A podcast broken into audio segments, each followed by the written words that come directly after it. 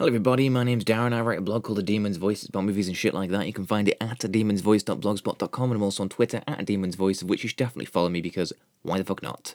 Hi, you all. Hope you've had a good week. Mine's been shit as usual. I was in the gym the other day in the changing rooms where all the old fat men waddle around with their dicks out. And I saw a thing on my phone that I wanted to take a screenshot of. So I took the screenshot, but I forgot that I hadn't turned the sound down, and so it made this sound. And obviously, all the men then turned around because it sounded like I'd just taken a fucking photograph of them. So I think I now need to find a new gym. I wouldn't mind, but the thing I was taking a screenshot of was a terrorist that was shot over the weekend that looked exactly like me.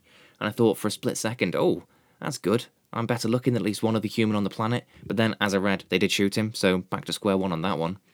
Uh, I did see The Lighthouse, the new film by Robert Eggers. It's about Willem Dafoe walking around a lighthouse, farting, as his, farting away as his sort of co worker has to deal with it. I was in work once and I did a fart. There was nobody else in the room. It was a different work to where I currently work, in case anybody from my current work is here listening or watching. Uh, and I did it, and then a few seconds later, my boss walked in, and I thought, oh God, he's definitely going to smell it. And he went, oh, did you uh, did you have garlic last night? I didn't, and I said, uh, why? And he said, oh, I can smell it on your breath. It wasn't my breath, and he went, oh Mm, it's delicious. So, I mean, I quit, quite literally lived the dream that day, made my boss eat my shit. Anyway, I'm gonna ramble on about the lighthouse now, so sit back and enjoy. Cheers!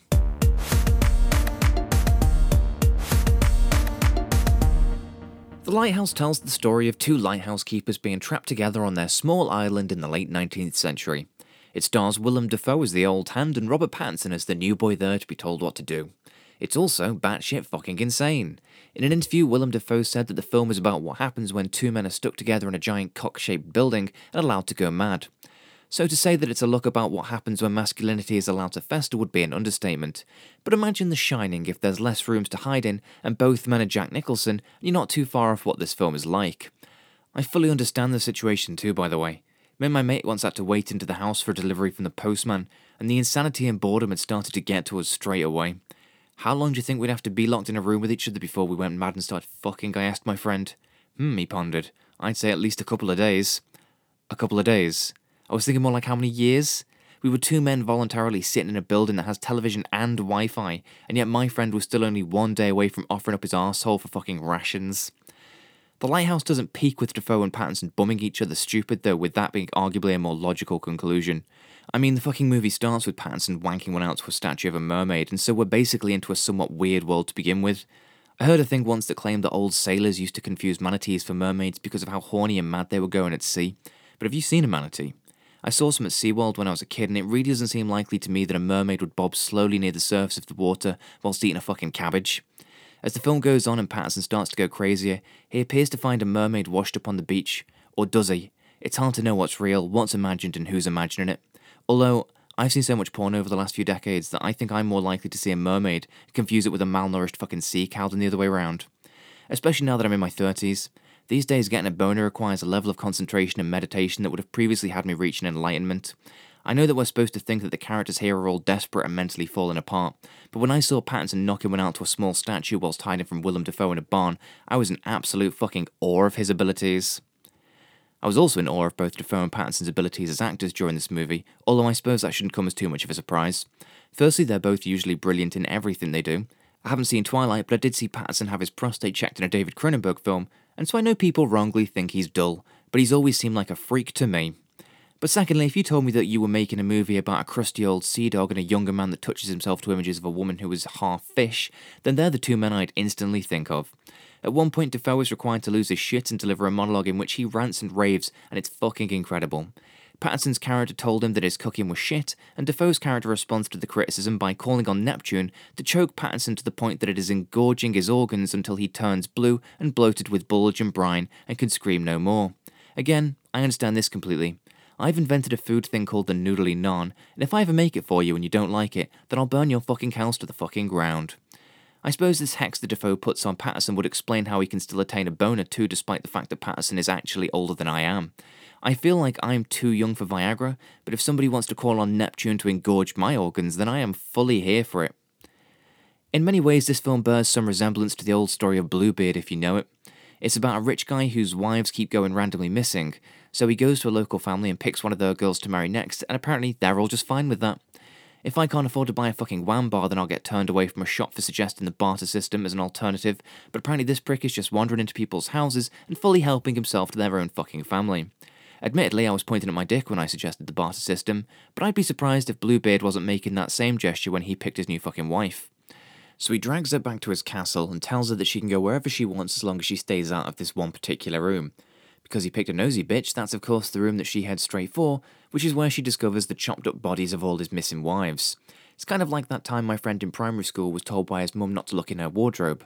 Obviously, that's where he assumed his Christmas presents were hidden, so went rooting around it straight away, only to find that's where she kept her dildo. Although, as I said to him at the time, that could just be what she thinks she wants for Christmas.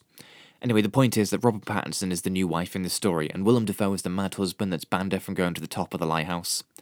This film also has echoes of Darren Aronofsky's Mother, the film, obviously not the woman that gave birth to him, with both movies beginning as a new recruit joins what feels like a recurring routine of escalating insanity. Mother in this film also show one person being forced to maintain a building, whilst the other obsesses over its jewel like heart. But perhaps the movie The Lighthouse reminded me the most of was David Lynch's Eraserhead. Both movies feel dreamlike in terms of their logic and take place in a stark black and white world, which is made even more uneasy by its haunting industrial soundscape. Both films are filled with equally disturbing images too, whether it be the weird monster baby thing in Eraserhead or Willem Dafoe's naked body here. Every time I close my eyes, I see him naked now. That image has burnt itself onto my fucking soul. If I thought it was hard to get a boner before, then I think I'm going to need fucking therapy to achieve it from this point on. The Lighthouse has been directed by the Witch director Robert Eggers and co written by both him and his brother. It has the same hypnotic feel as The Witch 2, with an attention to detail regarding their nightmarish worlds, resulting in an insanely immersive experience. The lighthouse is definitely a lot more claustrophobic, having been shot with a 119 1 aspect ratio, which gives it a boxy look. It's like watching the film through a well chiseled glory hole, but with a lower risk of you being poked in the face by a dick. Depending on your choice of cinema, of course. The whole movie seems to have a thing about alcoholism too, which is interesting. Dafoe's bully and boss is constantly chugging away on the island's liquor, whilst Pattinson initially refuses to drink. Once Pattinson's had a change of heart, the power dynamic starts to alter, as though they both begin to regress to a more primeval state. It's like watching a hen do stagger down the road after the pubs have closed in Birkenhead, with the film stinking slightly less of the sea. In case you don't know Birkenhead, then it's just a shithole town near me. It's not by the sea. That was a reference to the hen do's smelly vaginas. Is Dafoe constantly gaslighting Pattinson and turning him mad, or is Pattinson already mad with most of what we see happening in his head? Either way, the drinking really ramps things up, and they go from fighting to homoerotically slow dancing with one another, and then back to chasing each other with an axe. One way or another, it seems that there's always a threatening chopper involved in their relationship. Apparently, there's a shitload of stuff involving Greek myths with Pattinson character being like Prometheus as he steals fire from the gods, but mostly what I got is I should be drunk before attempting a fucking shift at work from now on. I saw an interview for this movie in which Pattinson and its director were asked, I don't understand what the fuck is happening here. To which Pattinson simply responded, dumbass. Well, I don't understand what the fuck is happening here either, to be honest. But after two hours of watching two co workers scream into each other's fucking faces with pure murderous rage, I don't think I've ever related to a film more. It is a fucking masterpiece. Thanks for listening, motherfuckers, and see you next time.